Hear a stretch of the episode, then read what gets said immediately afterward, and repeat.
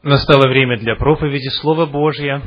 Я приглашаю собрание подняться для молитвы благословения. Отче наш, сущий на небесах, во имя Твое собрались в день, отделенный Тобою от сотворения мира, и пришли, чтобы поклониться Тебе, тому, кто прошел дорогою страданий, для того, чтобы все жители погибающей планеты Земля могли обрести спасение. Сегодня, когда мы собрались для того, чтобы совершить вечерю Господню, таинство причастия, мы просим, Отче, благослови нас особым образом на исследование Твоего Слова, которое призвано подготовить нас к участию в этом священнодействии. Отче, прошу, благослови всех присутствующих. Прошу, даруй, чтобы Слово Твое произвело действие, которое по замыслу Твоему оно должно произвести. Молюсь об этом во имя Господа Иисуса Христа. Аминь. Пожалуйста, садитесь. Приглашаю вас открыть третью книгу Царств, двадцать первую главу. Третья книга Царств, двадцать первая глава. Мы прочитаем там в начале первые четыре стиха. Третья книга Царств, двадцать первая глава, первые четыре стиха. Если кто забыл Библию с собой, могли бы соседи поделиться друг с другом, так, чтобы каждый мог видеть библейский текст. Третья книга Царств, двадцать первая глава, первые четыре стиха. «И было после сих происшествий у Навуфея, израильтянина, в Израиле был виноградник подле дворца Ахава, царя Самарийского. И сказал Ахав Навуфею, говоря: „Отдай мне свой виноградник. Из него будет у меня овощной сад, ибо он близко к дому моему, а вместо него я дам тебе виноградник лучше этого, или, если угодно тебе, дам тебе серебра, сколько он стоит“. Но Навуфей сказал Ахаву: „Сохрани меня, Господь, чтоб я отдал тебе наследство отцов моих“. И пришел Ахав домой встревоженный и огорченный тем словом, которое сказал ему Навуфей, израильтянин, говоря: „Не отдам тебе наследство отцов моих“, и лег на постель свою, и отворотил, отворотил лицо свое, и хлеба не ел». Это начало одной из э, трагичных историй в Священном Писании. Перед нами, во-первых, человек, обладающий полнотой власти в Израиле, царь израильский, Ахав, который живет по принципу, очень известному в Соединенных Штатах на английском языке, который выражается так: I want what I want, and I want it now. Я хочу того, чего мне хочется, и немедленно, прямо сейчас. Я увидел этот виноградник, и я хочу, чтобы он был моим. И мне все равно, чего это может стоить. Я хочу получить это прямо сейчас, а если нет, я отказываюсь кушать. Мне так плохо, что мне кажется, что я сейчас умру. Мне весь свет не нужен. И вот он отвратился лицом к стене и хлеба не ел. И ему кажется, что если он не удовлетворит это свое желание, то смысла жизнь продолжать нет. Кто из вас знает людей, похожих на Ахава? Могли бы поднять руку? Спасибо.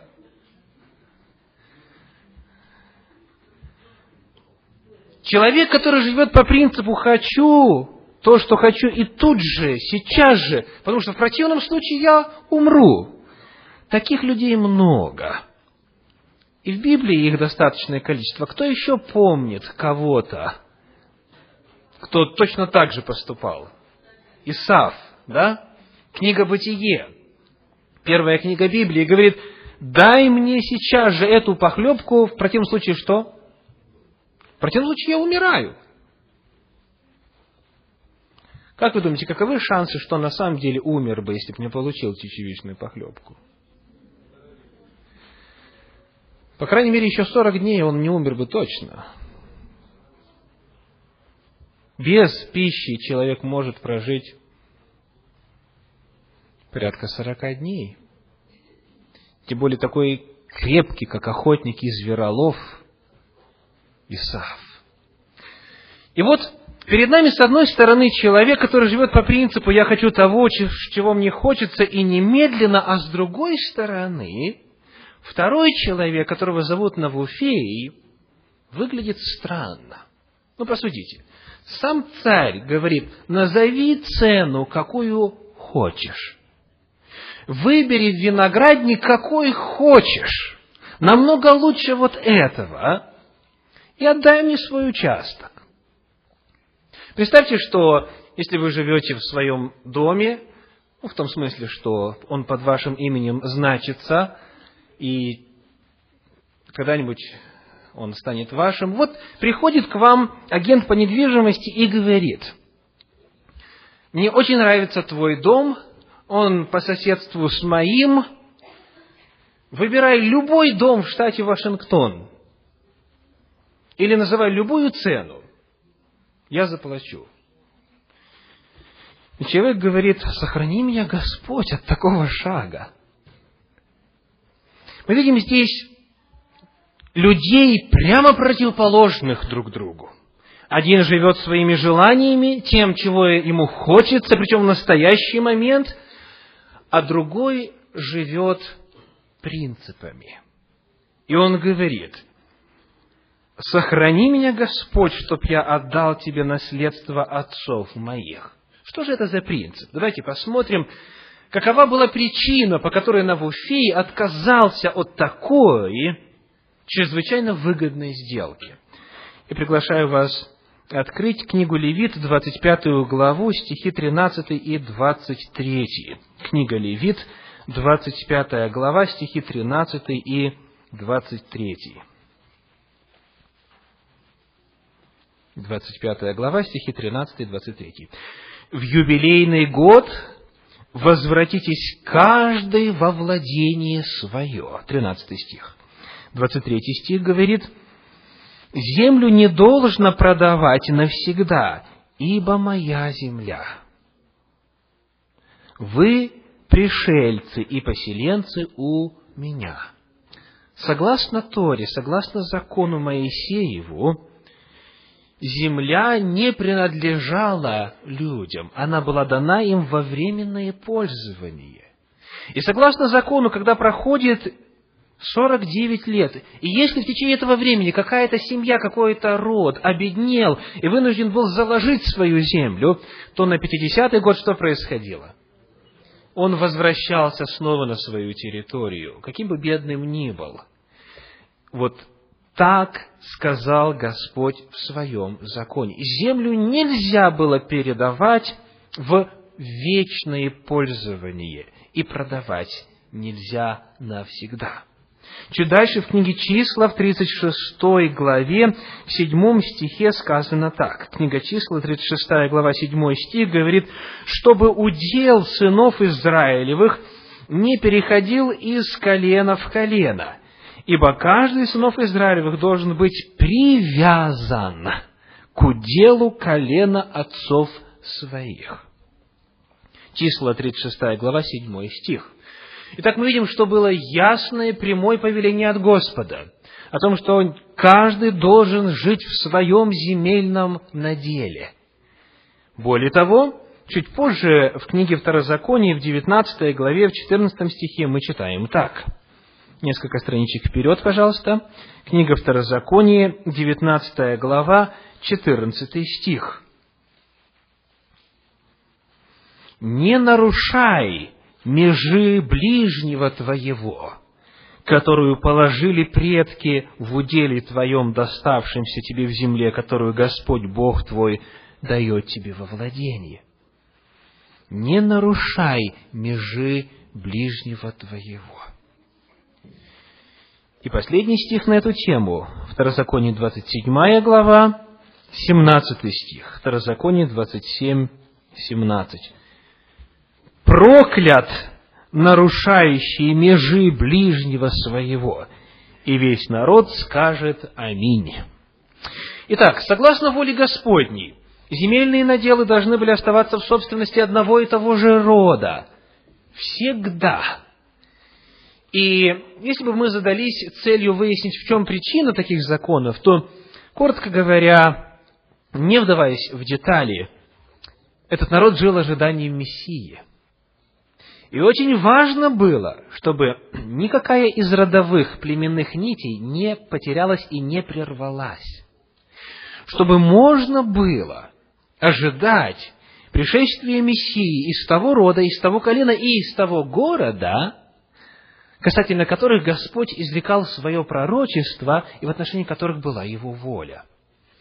И вот перед нами конфликт.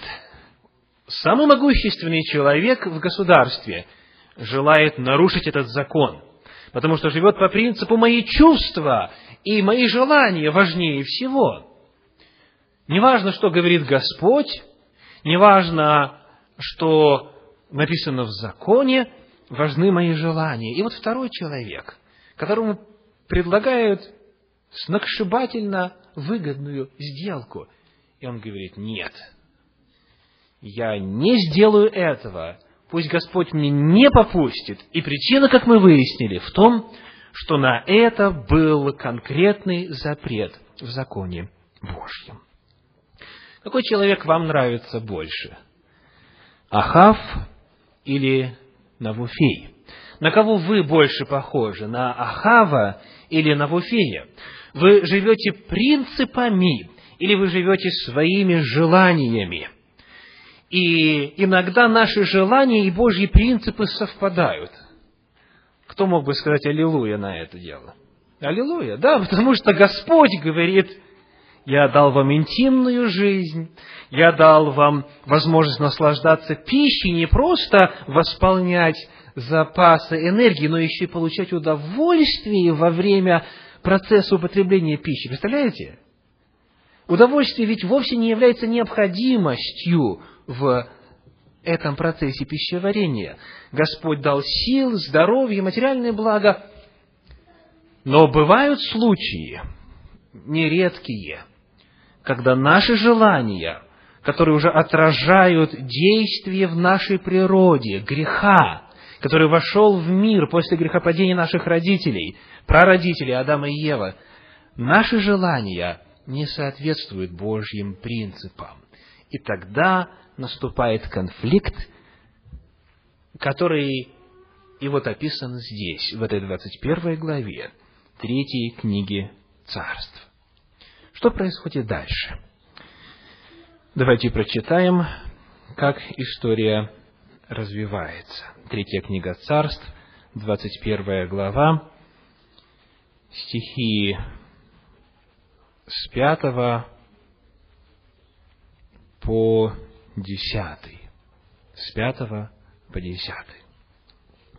«И вошла к нему, то есть к Ахаву, жена его Иезавель, и сказала ему: отчего встревожен дух твой, что ты и хлеба не ешь?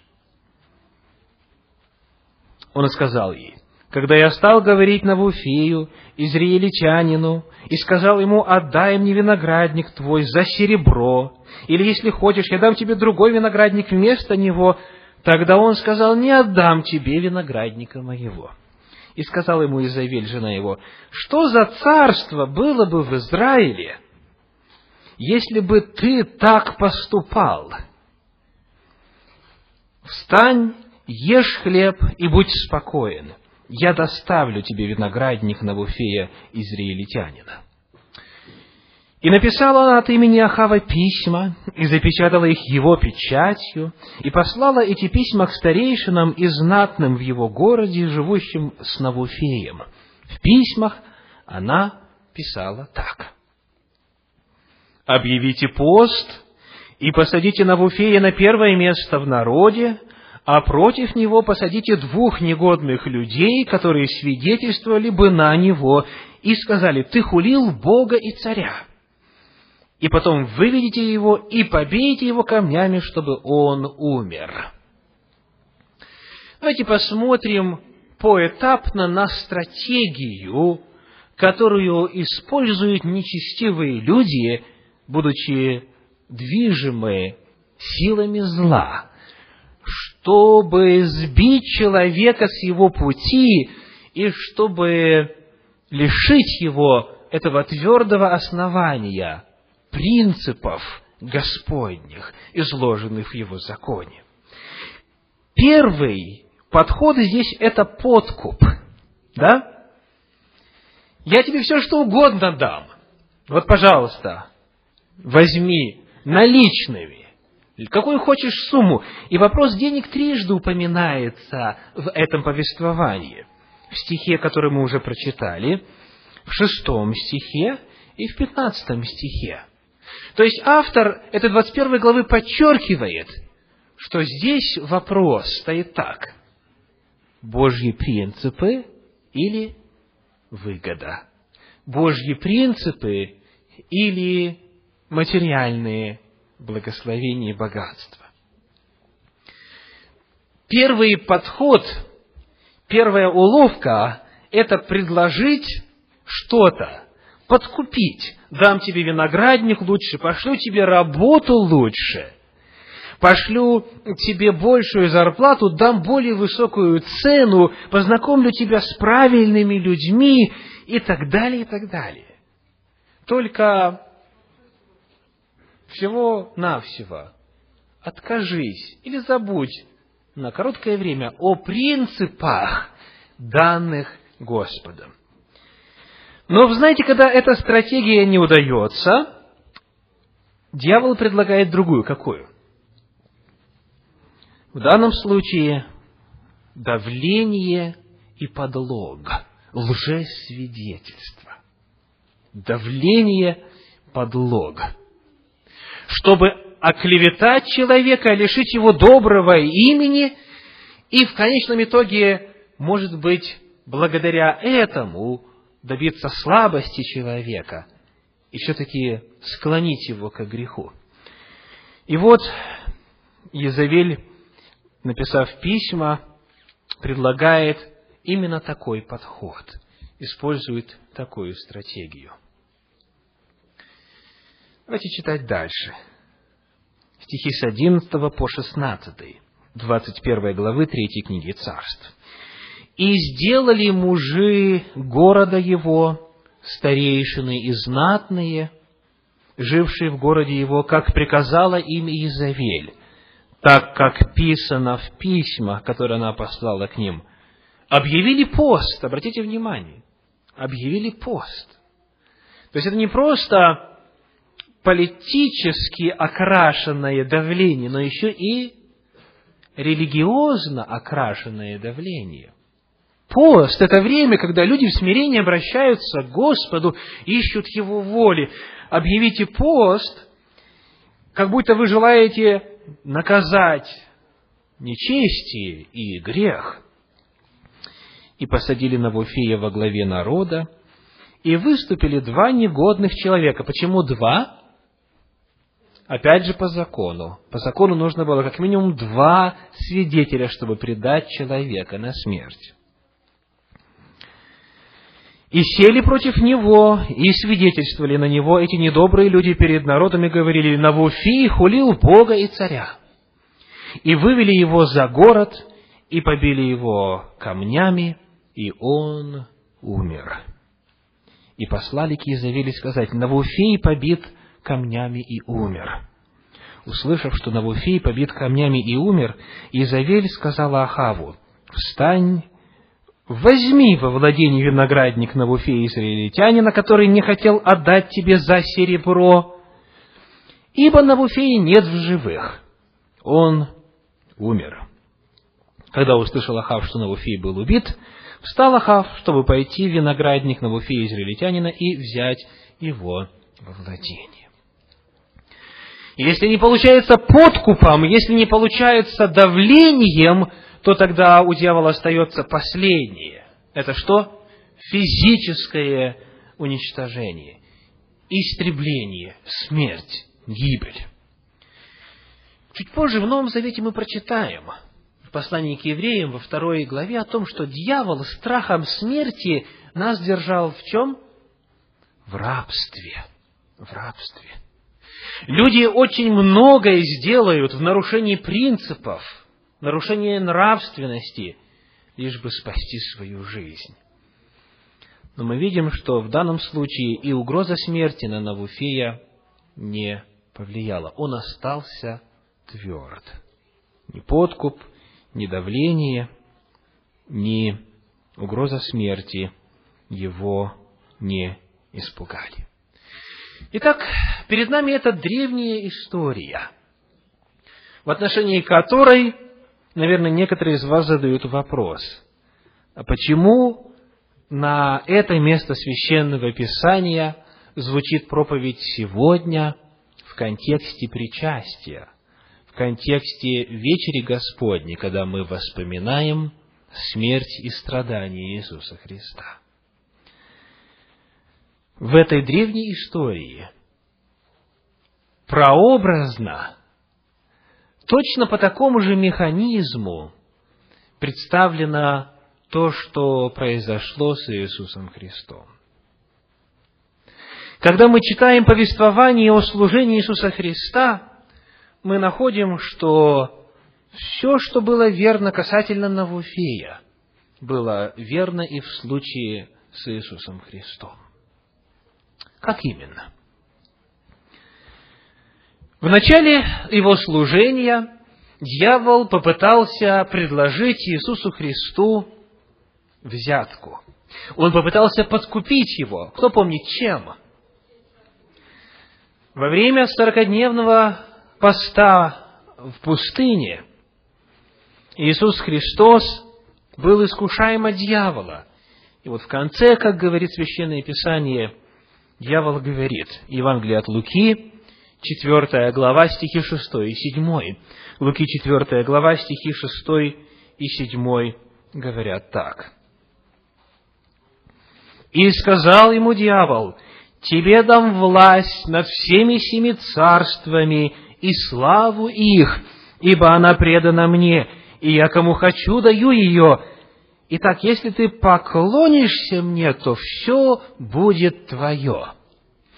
Как и в случае с Навуфеем, дьявол пытался вначале подкупить Иисуса Христа. «Я тебе отдам эту землю, которая мне принадлежит, потому что власть передана мне, только поклонись мне, только пойди против заповедей Господних, которые говорят: Господу Богу твоему поклоняйся, Ему одному служи». Чуть позже мы находим, как в служении Иисуса Христа, благодаря его успеху, однажды ему вновь предложили стать царем. Об этом мы читаем в Евангелии от Иоанна в шестой главе. Евангелие от Иоанна, шестая глава, стихи четырнадцатый и пятнадцатый. Иоанна, шестая глава, стихи четырнадцатый и пятнадцатый. «Тогда люди, видевшие чудо, сотворенное Иисусом, сказали: это истинно тот пророк, которому должно прийти в мир. Иисус же, узнав, что хотят прийти, нечаянно взять его и сделать царем, опять удалился на гору один». И Иисусу Христу предлагали возможность стать правителем всего мира, чуть позже правителем на худой конец Палестины, потому что народ его точно бы поддержал. Они ждали политического вождя, политического мессию и избавителя от римлян. И Иисус Христос снова отказывается. Почему? Потому что это входило в разрез с волей Божьей касательно цели его пришествия. И чуть дальше, когда мы читаем повествование Священного Писания, дьявол стал применять другую стратегию – давление, лжесвидетельство, подлог. И Иисуса Христа обвиняли в чем только можно было обвинять. Какие обвинения вы помните? Что он силою Вельзевула, князя бесовского, изгоняет духов, например. Какие еще обвинения? В нарушении законов Божьих, заповедей Божьих. Его обвиняли даже в том, что он вышел из себя, что у него не все в порядке с головой. Но, конечно же, апогеем было лжесвидетельство в Синедрионе, как и в случае с Навуфеем. Давайте откроем Евангелие от Матфея, двадцать шестую главу, стихи с пятьдесят седьмого по шестьдесят шестой. Евангелие от Матфея, двадцать шестая глава, стихи с пятьдесят седьмого по шестьдесят шестой. «А взявши Иисуса, отвели его к Каяфе, первосвященнику, куда собрались книжники и старейшины.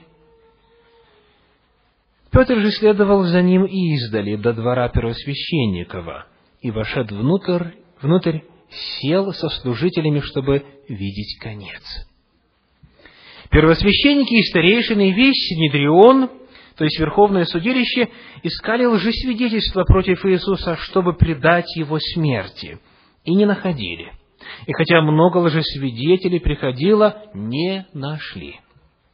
Но, наконец, пришли два лжесвидетеля и сказали: «Он говорил, могу разрушить храм Божий и в три дня создать его». И, встав, первосвященник сказал ему: «Что же ничего не отвечаешь? Что они против тебя свидетельствуют?» И Иисус молчал. И первосвященник сказал ему: «Заклинаю тебя Богом живым, скажи нам, ты ли Христос, Сын Божий?» Иисус говорит ему: «Ты сказал, даже сказываю вам, отныне узрите Сына Человеческого, грядущего одесную силы и сидящего на облаках небесных». Тогда первосвященник разодрал одежды свои и сказал: «Он богохульствует! На что еще нам свидетелей? Вот теперь вы слышали богохульство его. Как вам кажется?» Они же сказали в ответ: «Повинен смерти». Так же, как и с Навуфеем, было два лжесвидетеля, свидетельство которых подвело вплотную к осуждению Христа на смерть. И так же, как в случае с Навуфеем, его убили. Его распяли. Подкуп, давление, подлог и уничтожение, убиение. Снова тот же подход, та же самая стратегия. И Иисус Христос, как Навуфей в древности, тем не менее остается верен принципам. Христос был весьма принципиальным человеком. Даже в момент, когда он боролся сам с собою, в Гефсиманском саду, еще до того, как его взяли, повели к первосвященникам, и потом к Пилату, потом опять к первосвященникам, еще до этого он должен был одержать победу в своей внутренней духовной борьбе. И его слова, записанные в Евангелии от Марка в четырнадцатой главе, звучат так. Марка четырнадцатая глава, стихи тридцать пятый и тридцать шестой. Марка четырнадцатая глава, стихи тридцать пятый и тридцать шестой. «И, отошед немного, пал на землю и молился, чтобы, если возможно, миновал его час сей». и говорил: «Авва, Отче, все возможно тебе, пронеси чашу сию мимо меня, но ничего я хочу, а чего ты». Вот перед нами вновь конфликт. Мы начали исследование Священного Писания в этой проповеди с фигуры Ахава, который живет по какому принципу? «Хочу то, что хочется и сейчас», для которого его потребности, его желание стоит на первом месте. С другой стороны, перед нами Навуфей, который, несмотря на самые привлекательные предложения, остается тверд и верен, и принципиален. И Иисус Христос, испытывая это борение внутри, говорит: вот с одной стороны есть то, что я хочу, и хочу прямо сейчас. Но вместе с тем я понимаю, что есть что?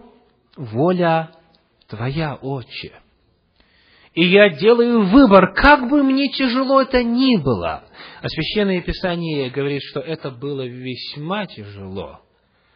«Душа моя скорбит смертельно», — говорит он. «Пот, который стекал с чела, был кровавым. Я, тем не менее, несмотря на свои желания, вопреки своим желаниям, вопреки тому, чего мне хочется, говорю: пусть воля Твоя будет, Отче». В Евангелии от Матфея, в двадцать шестой главе, еще до того, как Иисус Христос был истязаем и мучим, вот сразу после этой молитвы, которую он совершил в Гефсиманском саду, один из его учеников пытается защитить своего Господа и мечом отсекает ухо раба первосвященника. Кто помнит слова Иисуса Христа в ответ? Ну, во-первых, верни меч в ножды. Потом что он говорит? Или ты думаешь, что я не мог бы сейчас попросить Отца, и Он прислал бы несколько легионов ангелов, одного из которых было достаточно, чтобы уничтожить всю эту толпу с кольями и мечами. Но дальше поразительные слова Господа. Для тех, кто конспектирует, запишите. Матфея двадцать шестая глава, стихи с пятьдесят первого по пятьдесят четвёртый. Матфея двадцать шестая глава, стихи с пятьдесят первого по пятьдесят четвёртый. Давайте прочитаем.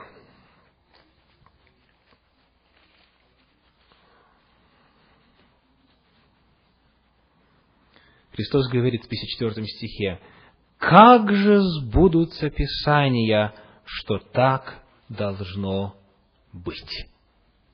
Оказывается, Иисус Христос, несмотря на то, что был Богом на земле, обладая всей властью, Он, тем не менее, жил в соответствии с чем?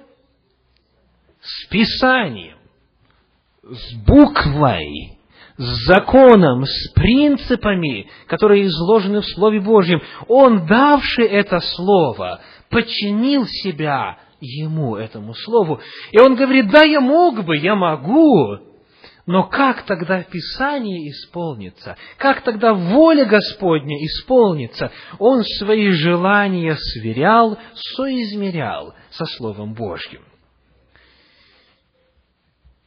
В нашей судьбе, в нашей истории, на нашей планете в целом, это один из самых главных конфликтов. Мои желания или воля Божья, то, что я хочу, или принципы Божьи, то, что я желаю, или то, что Библия говорит, то, что Писание говорит. И в зависимости от того, как Иисус Христос отреагировал бы в этой ситуации, выбора между принципом и своими желаниями, в зависимости от этого, дорогие братья и сестры, решалась участь каждого из нас. Когда мы с вами стоим перед подобным же, подобным же вопросом, перед подобным же выбором, он в конечном итоге сводится как раз вот к этому: то, что я хочу, и то, что Господь желает. В сфере нравственности нет промежуточных форм, как нет их и в палеонтологии. Промежуточных форм не существует. Это либо одно, либо другое. Это либо добро, либо зло, либо порок, либо добродетель, либо грех, либо праведность. Это называется, одним словом, принципиальность. Это называется принципиальность. В Советском Союзе верующим неоднократно приходилось на своем собственном опыте проигрывать и чувствовать на себе эти три подхода. Вначале вас приглашали и обещали более высокооплачиваемую работу, хорошее место, хорошее положение в обществе, только на условии расписки об отречении от веры в Бога. Когда это не срабатывало, начиналось что? Давление, подлоги, показательные общественные суды по выдуманным обвинениям. Когда это не срабатывало, тогда происходило физическое уничтожение. Но огромное количество выходцев из Советского Союза, которые не застали это время, к истине не относятся так же трепетно и так же принципиально, как поколение, благодаря которому мы узнали эту истину Слова Божия. И иногда создается впечатление о том, что в области нравственности и духовности все едино. И так правильно, и так правильно. И в субботу можно богослужение проводить и считать воскресенье святым днем. И так поступать, и так поступать. Нет абсолютно никакой разницы, как я думаю в данной конкретной ситуации, так и есть правильно. Я должен исходить из ситуации, а не из принципов, кем-то когда-то написанных. Появилось даже целое направление в этике, которое так и называется – ситуационализм. Еще один очень важный термин – релятивизм. Все относительно, нет ничего абсолютного, нет принципов. И потому человек решает сам за себя. Этот вопрос стоит и сегодня, когда вам предлагают в обмен на нарушение четвертой заповеди, которая говорит о святости субботнего дня, хорошие бенефиты на работе, или же двойную зарплату, или же более престижное место. Как реагировать? Как отвечать? Когда предлагают сомнительные сделки в области бизнеса, когда предлагает обман в деловых вопросах. Как поступать? Что делать? Руководствоваться желаниями своими или Божьими принципами? Заигрывание с алкоголем, табаком, наркотиками, которые, вне всякого сомнения, разрушают тело человека. Храм Святого Духа. Есть ли принципиальность в этом вопросе? Как насчет законов интимной сферы? Вопросы порнографии, рукоблудия, потери девственности до брака у юношей и девушек. И целый ряд иных вопросов. Могут ли люди, которые знают нас, живущие рядом с нами, сказать, вот это очень принципиальный человек? Потому что, несмотря ни на что, несмотря ни на какие посулы, обещания, даже несмотря на давление, он остается верен в пути своем, он остается принципиальным. А что можно сказать касательно внешнего вида, модификации тела человека, того, что называется сегодня термином пирсинг, попросту-напросто, это значит исказить, проткнуть храм тела человека, храм Духа Святого, татуировки, всевозможного иного вида модификации и изменения человеческого тела, которые законом Господним ясно и конкретно запрещены. Есть ли принципиальность в этих вопросах? И во многих иных этих сфер в нашей жизни столько, сколько их есть. То есть тех сфер, в которых мы можем проявить либо принципиальность, либо соответствовать своим желаниям, веяниям моды, мнению общества и так далее. Вот на этот вопрос принципиальности с одной стороны и чувственности с другой можно смотреть с прямо противоположных точек зрения. Одни говорят, это очень узко, это очень ограничено. Мы, люди двадцать первого века, должны мыслить широко и не ограничивать себя какими-то рамками и так далее.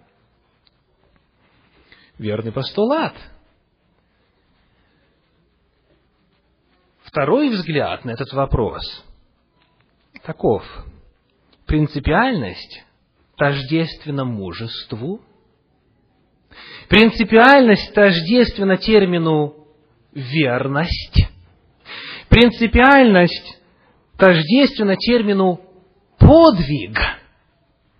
И тогда совершенно по-другому можно смотреть на все эти вопросы. И факт своего отличия от остальных в христианстве или за его пределами, факт своей уникальности можно воспринимать именно как уникальность, как великое преимущество. Вместо того, чтобы быть конформистом и приспосабливаться к окружающему миру, можно от него очень сильно отличаться. И для, для подростков скажу, в английском языке, знаете, каким словом называется вот это, когда вы от всех отличаетесь?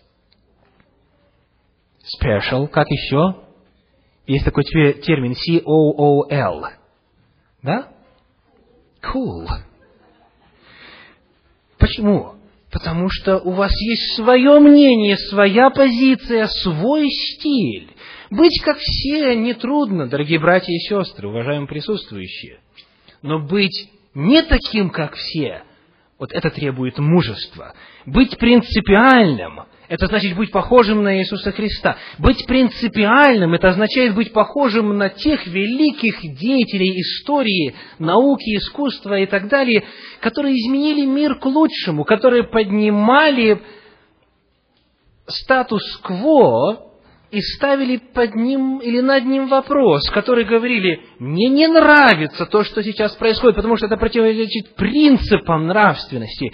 Иногда один человек был в состоянии поменять ход истории в целой стране и даже во всем мире, начиная с Иисуса Христа, например, в качестве примера.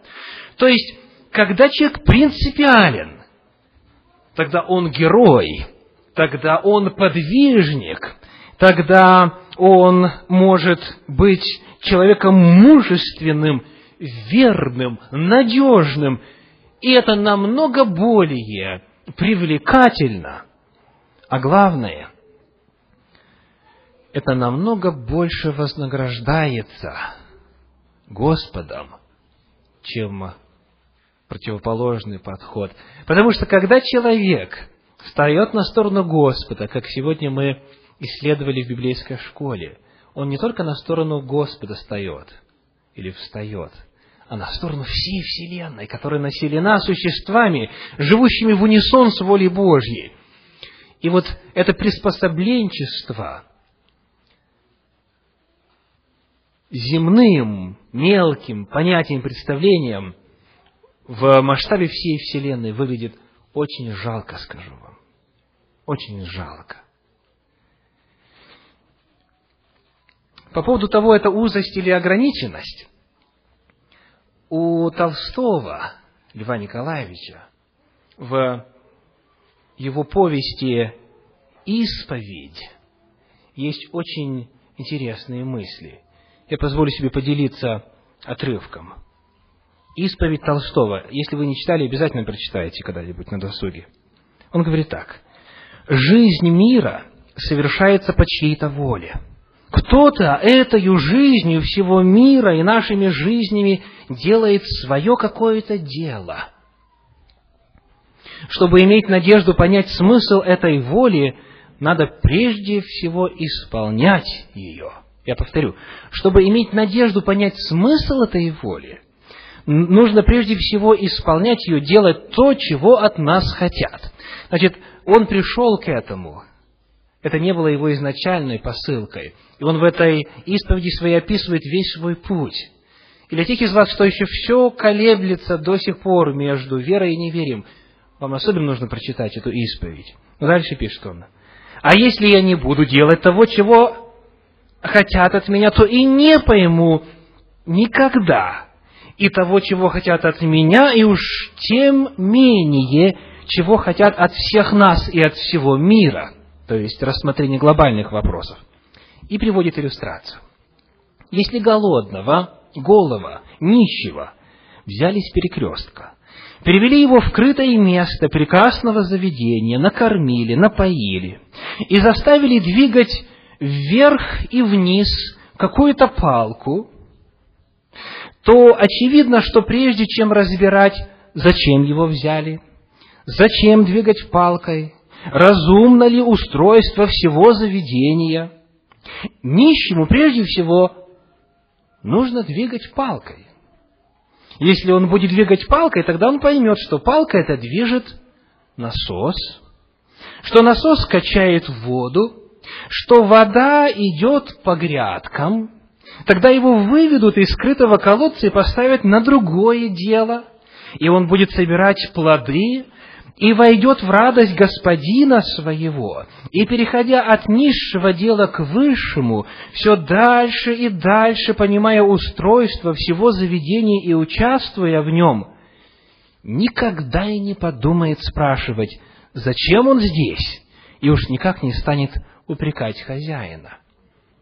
Так и не упрекают хозяина те, которые делают его волю.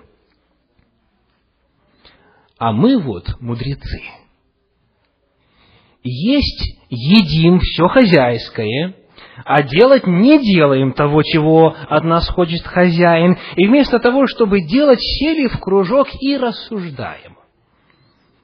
Зачем это двигать палкой? Ведь это глупо. Вот и додумались. Додумались до того, что хозяин глуп или его нет. А мы умны, только чувствуем, что никуда не годимся, и надо нам как-нибудь самим от себя избавиться. Человек чувствует пустоту, неудовлетворенность, никчемность свою. В конечном итоге, если не делает волю господина своего, потому мой призыв сегодня – будьте принципиальны. Будьте принципиальны.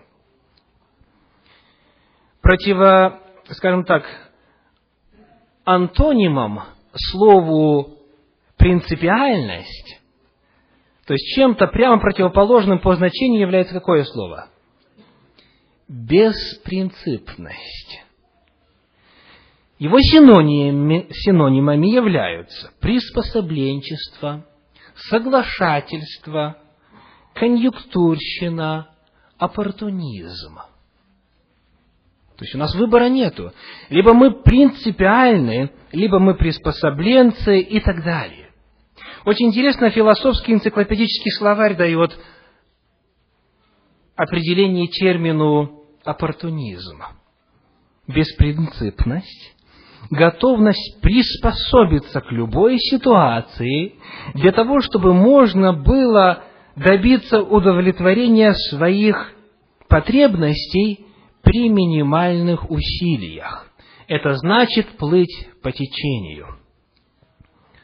Но Господь сегодня на основании примера Навуфея, примера Иисуса Христа и всех иных праведников Господних, Которые, которые были принципиальны, призывает каждого из вас, призывает всех нас быть принципиальными.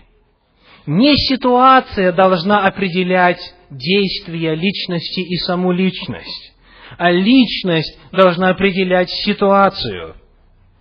Как в группе, или в одной из песен группы «Машина времени», помните? Не стоит прогибаться под изменчивый мир. Что дальше? Пусть лучше он прогнется под нас.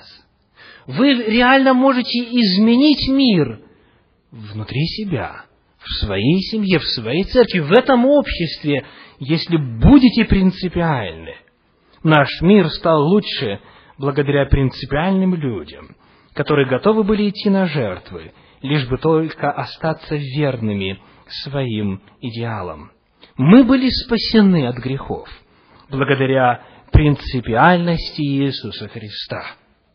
Потому каждый раз, когда вы искушаемы в какой-то из этих сфер, в отношении четвертой заповеди или в отношении вопросов честности, обмана, в отношении заигрывания с алкоголем, табаком, наркотиками, в отношении нарушений законов интимной сферы, в отношении вопросов содержания тела своего, своего внешнего вида и многих-многих иных, помните, что принципиальность нас некогда спасла. Будьте похожи на Иисуса Христа, отражайте Его принципиальность. И я желаю, чтобы в жизни каждого из нас исполнились следующие слова Вестницы Господней из книги «Образование» на пятьдесят седьмой странице, которые были написаны в тысяча девятьсот третьем году. Послушайте. Величайшая нужда человечества – это люди, которых невозможно подкупить или продать. Люди, душа которых истинна и честна. Люди, которые не боятся назвать грех своим именем. Люди, совесть которых так же верна долгу, как стрелка компаса северу. Люди, которые будут стоять за правду, даже если обрушатся небеса. Станьте такими людьми. Станьте принципиальными во всех вопросах. В этом истинное величие. Аминь.